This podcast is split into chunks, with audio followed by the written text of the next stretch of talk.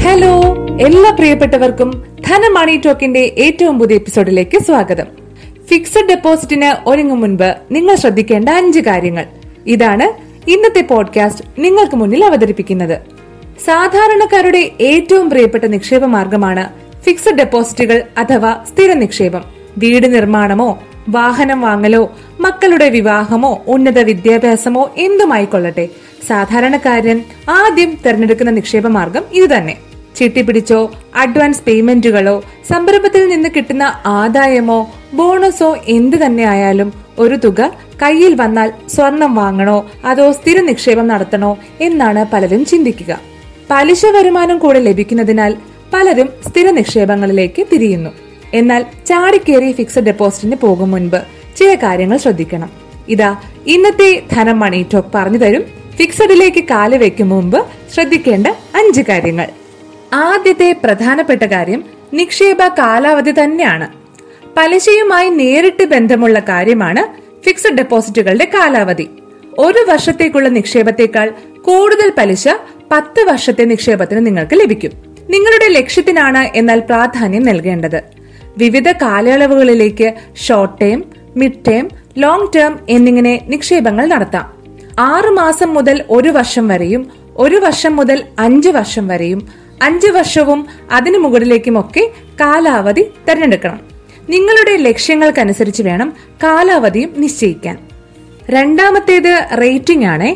വെറുതെ ഏതെങ്കിലും ഒരു ധനകാര്യ സ്ഥാപനത്തിൽ നിക്ഷേപിക്കുന്നത് ബുദ്ധിയല്ല. സ്ഥാപനത്തെക്കുറിച്ച് വ്യക്തമായി മനസ്സിലാക്കണം. ക്രിസിൽ കെയർ തുടങ്ങിയ ക്രെഡിറ്റ് റേറ്റിംഗ് ഏജൻസികൾ ധനകാര്യ സ്ഥാപനങ്ങൾക്ക് അവരുടെ പ്രവർത്തന ചരിത്രം വിലയിരുത്തി റേറ്റിംഗ് നൽകാറുണ്ട്. CRISIL F A A plus CARE A A റേറ്റിംഗുകളാണ് ഏറ്റവും മികച്ചത്. നിങ്ങളുടെ നിക്ഷേപം സുരക്ഷിതമാക്കാൻ ഇതിലൂടെ നിങ്ങൾക്ക് കഴിയും. മൂന്നാമത്തേത് പലിശ നിരക്കാണ്. മൂന്നാമത്തേതല്ല പലർക്കും ഇത് ആദ്യത്തെ കാര്യമാണ് അല്ലെ ശ്രദ്ധിച്ചോളൂ. നിലവിൽ ആറ് ദശാംശം ഏഴ് പൂജ്യം ശതമാനം വരെയാണ് സ്ഥിര നിക്ഷേപത്തിന് ലഭിക്കുന്ന പരമാവധി പലിശ നിരക്ക്. മുതിർന്ന പൗരന്മാർക്ക് കാൽ ശതമാനം മുതൽ അര ശതമാനം വരെ കൂടുതൽ പലിശയും പല ബാങ്കുകളും നൽകുന്നു. കൂട്ടുപലിശയും സാധാരണ പലിശയും സ്ഥിര നിക്ഷേപത്തിന് ബാധകമാകാറുണ്ട്. നിശ്ചിത കാലാവധിക്ക് ശേഷം പലിശയും നിക്ഷേപിച്ച തുകയും ഒരുമിച്ച് തിരികെ എടുക്കുമ്പോഴാണ് കൂട്ടുപലിശ നിങ്ങൾക്ക് ലഭിക്കുക. സാധാരണ പലിശയാകുമ്പോൾ മാസം തോറുമോ ആറു മാസത്തിലോ വർഷത്തിലോ നിശ്ചിത പലിശ നിങ്ങൾക്ക് ലഭ്യമാകും. നിക്ഷേപിച്ച തുക മാത്രം കാലാവധിക്ക് തിരികെയും എടുക്കാം. ഇനി നിങ്ങൾക്ക് നിങ്ങളുടെ നിക്ഷേപ തുകയിലെ വായ്പാ സൗകര്യത്തെക്കുറിച്ച് പറഞ്ഞുതരാം പെട്ടെന്നൊരു ആവശ്യം വന്നെന്ന് ഓർത്തോളൂ. അപ്പോൾ നിങ്ങൾക്ക് നിങ്ങളുടെ ഫിക്സഡ് ഡെപ്പോസിറ്റുകളെ ആശ്രയിക്കാം. എങ്ങനെയെന്നല്ലേ? നിങ്ങളുടെ പേരിൽ സ്ഥിര നിക്ഷേപം ഉണ്ടെങ്കിൽ അതിന്റെ പേരിൽ ബാങ്കിൽ നിന്നും വായ്പ കിട്ടും. നിക്ഷേപ തുകയുടെ എഴുപത്തിയഞ്ച് ശതമാനം വരെ ഇത്തരത്തിൽ നിങ്ങൾക്ക് വായ്പയായി ലഭിക്കുന്നു. സ്ഥിര നിക്ഷേപത്തിന് ലഭിക്കുന്ന കൂടിയ പലിശ നിരക്കിനേക്കാൾ രണ്ട് ശതമാനം കൂടുതൽ പലിശയാകും ഇതിന് ഈടാക്കുക. സ്ഥിര നിക്ഷേപം എത്ര കാലത്തേക്കാണോ അതേ കാലയളവിനുള്ളിൽ വായ്പ നിങ്ങൾക്ക് അടച്ചു തീർക്കാനുള്ള സൗകര്യവും ലഭിക്കുന്നു. സ്ഥാപനം തിരഞ്ഞെടുക്കുമ്പോൾ എന്തൊക്കെയാണ് നിങ്ങൾ ശ്രദ്ധിക്കേണ്ടതെന്ന് കൂടി പറഞ്ഞുതരാം. ക്രെഡിറ്റ് റിപ്പോർട്ടിന് പുറമെ നിങ്ങൾ സ്ഥിര നിക്ഷേപം നടത്തുന്ന സ്ഥാപനം അഥവാ ഫിക്സഡിനായി തിരഞ്ഞെടുക്കുന്ന നിങ്ങളുടെ സ്ഥാപനങ്ങൾ. അത് ഓഫറുകൾ താരതമ്യം ചെയ്ത് ആദ്യം തന്നെ നോക്കുക.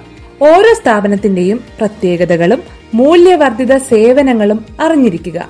എന്നാൽ പ്രാദേശികമായിട്ടുള്ള സ്ഥാപനങ്ങളിൽ നിക്ഷേപം നടത്തുമ്പോൾ ഉയർന്ന പലിശ നിരക്ക് മാത്രം പരിഗണിക്കരുത്.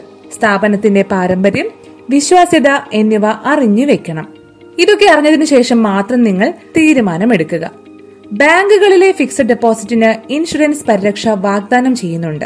എങ്കിലും വലിയ തുകയാണ് നിങ്ങൾ ഫിക്സഡ് ഡെപ്പോസിറ്റായി നിക്ഷേപിക്കാൻ ഒരുങ്ങുന്നതെങ്കിൽ അത് പല ബാങ്കുകളിലായി നിക്ഷേപിക്കുന്നത് നിങ്ങൾക്ക് പരിരക്ഷ നൽകുന്നു. ഇത്രയും കാര്യങ്ങൾ നിങ്ങൾ തീർച്ചയായും ഫിക്സഡ് ഡെപ്പോസിറ്റിന് ഒരുങ്ങും മുൻപ് ശ്രദ്ധിച്ചിരിക്കണം. ഇതോടെ ഇന്നത്തെ ധനം മണി ടോക്ക് പൂർണമാകുകയാണ്. ധനം മണി ടോക്കിനെ കുറിച്ചുള്ള നിങ്ങളുടെ വിലപ്പെട്ട അഭിപ്രായങ്ങൾ തീർച്ചയായും നിങ്ങൾ കമന്റായി അറിയിക്കുക. ഷെയർ ചെയ്യാനും മറക്കരുത്. This is Rakhi Parvathy signing off നന്ദി.